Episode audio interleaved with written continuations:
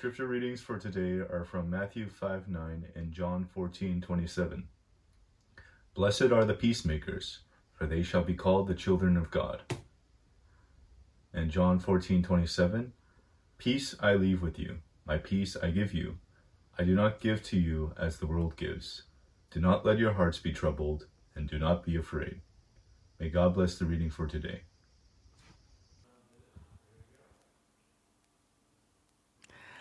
Shalom. Many of you know this word, this Hebrew word, which means peace.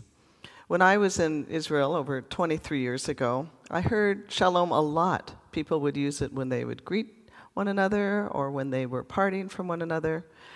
When I was traveling around Palestine, I heard the word salam, which is the word in Palestinian Arabic, peace as well. And this was also used as a greeting and as a way to say goodbye to people. The word means more than a greeting and more than just peace. Shalom is taken from the root word shalom, which means to be safe in mind, body, or estate. And it speaks of completeness, fullness, or a type of wholeness that encourages you to generously give back in some way. In the biblical Hebrew understanding of shalom, there's a point in which you have so much shalom that it spills out from you and is given to others. And so, as you make others peaceful and inwardly complete, that makes you a peacemaker. The scripture that was read earlier Blessed are the peacemakers, for they shall be the children of God talks about what it means to be a peacemaker. And the search for peace at home and around the world is a holy endeavor. Jesus called those who pursue peace the children of God. Now, in a few moments, you'll hear from my friend Carol Sack. She's a Lutheran missionary in Tokyo. We've known each other for over 27 years, and she attended West Tokyo Union Church, where I was the pastor. We've been involved in many endeavors together women's retreats, um, Sunday school, confirmation classes, healing ministry, prayer ministry, and I've admired her gifts in teaching and music. She ministers to people with her pastoral harp in a hospice for the homeless, and she also goes to hospitals as well. And she does prison ministry. Carol has been to Kobe almost every year, the last nine years. That's how long I've been here. And she's been to KUC a number of times to speak. She preached here, even at Kobe Union Church, and played her beautiful harp. She did a talk about the Psalms as well. Most recently, she's been doing online Zoom devotions for us. She came to WOW, Women on Wednesday, and did a psalm devotion and used her harp. And she also came to our midweek Wednesday worship service as well. And so I invited her today to help with our worship, to share her thoughts about peace, and also to play her pastoral harp. And this month of August, those who will be preaching will be talking about peace. Good morning, everyone. I'm Carol Sack, and I was delighted to be invited by my dear friend Pastor Claudia to partner with her in today's message on the topic of peace. I know it's Sunday morning where you are. As you may see, we're pre recording this up in Tokyo and it's Monday night.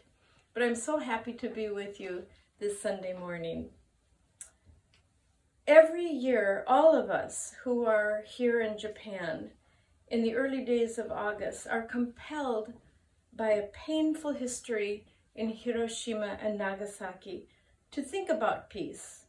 Peace between nations, peace with each other, peace within ourselves, and ultimately, peace with God. We've seen the theme of peace and reconciliation front and center in my home country of America in the past couple of months, ever since the murder of Mr. George Floyd at the hands and the knees of policemen in Minneapolis, Minnesota. As you no doubt know, the death of Mr. Floyd sparked the Black Lives Matter movement in a way that has been unprecedented and it's been all over the globe. Actually, I've had a keen interest in these events. My mom is 103 years old now, and she actually lives right in the neighborhood where Mr. Floyd was killed on May 25th in Minneapolis. Two nights later, Minneapolis became like a war zone with protesters expressing their long held anger and frustration. When I saw the news about the protests on TV here in Tokyo, I could see the stores where I take my morning walks, the bridges, and the streets that I know. I even saw my mom's apartment in the news right here in Tokyo. Let me tell you about one of those stores in that neighborhood. Every time I go back to Minneapolis, I shop at this charming Scandinavian import store named Ingebrigtsen's. It's filled with authentic items and clothing and and delicious foods from Sweden and Norway. I just love that store, so I just have to make a pilgrimage there every time. Well, on the night of May 27th, the riots and the protests broke out. Stores were broken into, looted, and sometimes burned. In my opinion, the outbreak in those protests was, in a sense, the natural human reaction to decades, I dare say generations and even centuries of systematic injustices that have been experienced by persons of color, persons who are at the same time beloved children of the living God. Well, in the process of these protests, my favorite store, Ingebrigtsen's, wouldn't you know, also got damaged, broken into. Things were damaged and stolen. The next day, the store owners boarded up the windows like a giant plywood band aid on the gaping wounds of the storefront. I thought the store owners would be so angry at the protesters who had harmed them. But on the wood that covered the windows was written these words in huge letters One human family. We see your royalty. We share your grief. This, I thought, was one example of what real peacemaking is about. Seeing the other as royalty with dignity, one to one, seeing the pain that caused the behavior and responding with compassion. Not responding to violence with more violence, but rather with seeing through the eyes of the dignity and love, the eyes of God that sees each one of us as a pricelessly valuable existence. As Christians, we believe in Christ, who is the Prince of Peace. Jesus himself said, Blessed are the peacemakers, for they are the children of God. Paul said in Philippians 4 7, this is kind of the theme verse of my life. And the peace of God, which passes all human understanding, shall keep your hearts and minds through Christ Jesus. The prayer attributed to the Spirit of St. Francis says, Lord, make me an instrument of your peace. As Claudia may have mentioned, usually my work is offering prayer through voice and harp in a hospice for homeless persons in Sanya, which is a slum area of Tokyo. But today, I will share another story. Each month, my husband and I both volunteer at a large prison in Tokyo. My husband goes as a chaplain, and I go as an active listener.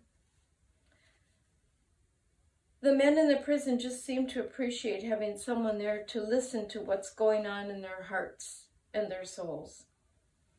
The life in the prison, however, is so dark and difficult. Thankfully, the prisoners are not so fearful about their physical safety, but the harsh treatment by some, not all, but some of the guards, is a terrible psychological suffering, especially for some of the foreigners who often don't even understand what the guards are yelling at them. Several years ago, one of the foreign prisoners came to talk with me. At the beginning, I asked him, so, how are you doing? He answered, I'm doing so well. I was surprised to hear that kind of a response and to see such a peaceful countenance on his face. So I asked him, How can you say that? He continued to explain, I have a garden in my heart.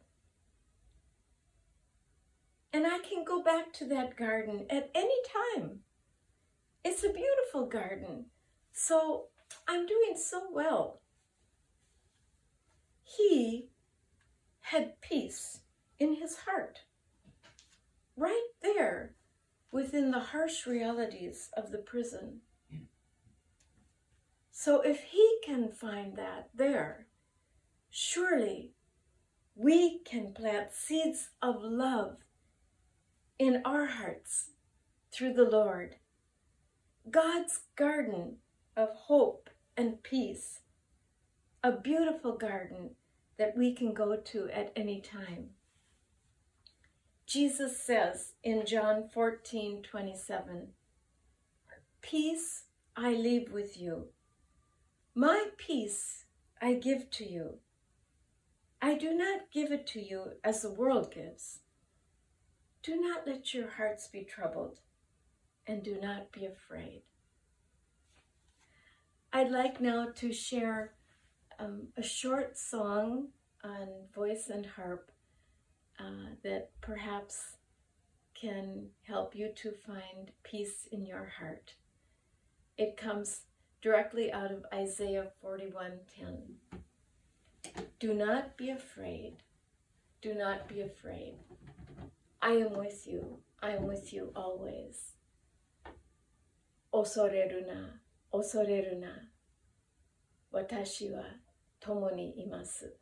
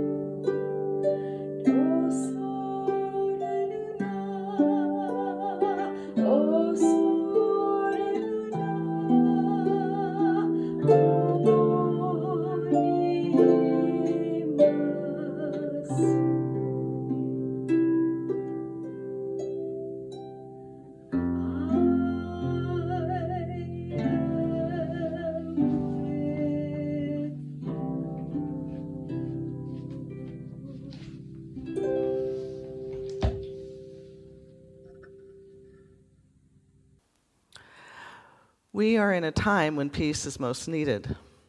And what does it mean to be peacemaker in the Bible?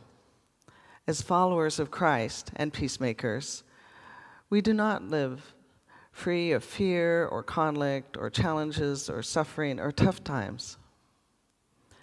But we live with the peace Jesus gave us. The peace that Jesus promises is not an escape from trouble, the peace that the world gives.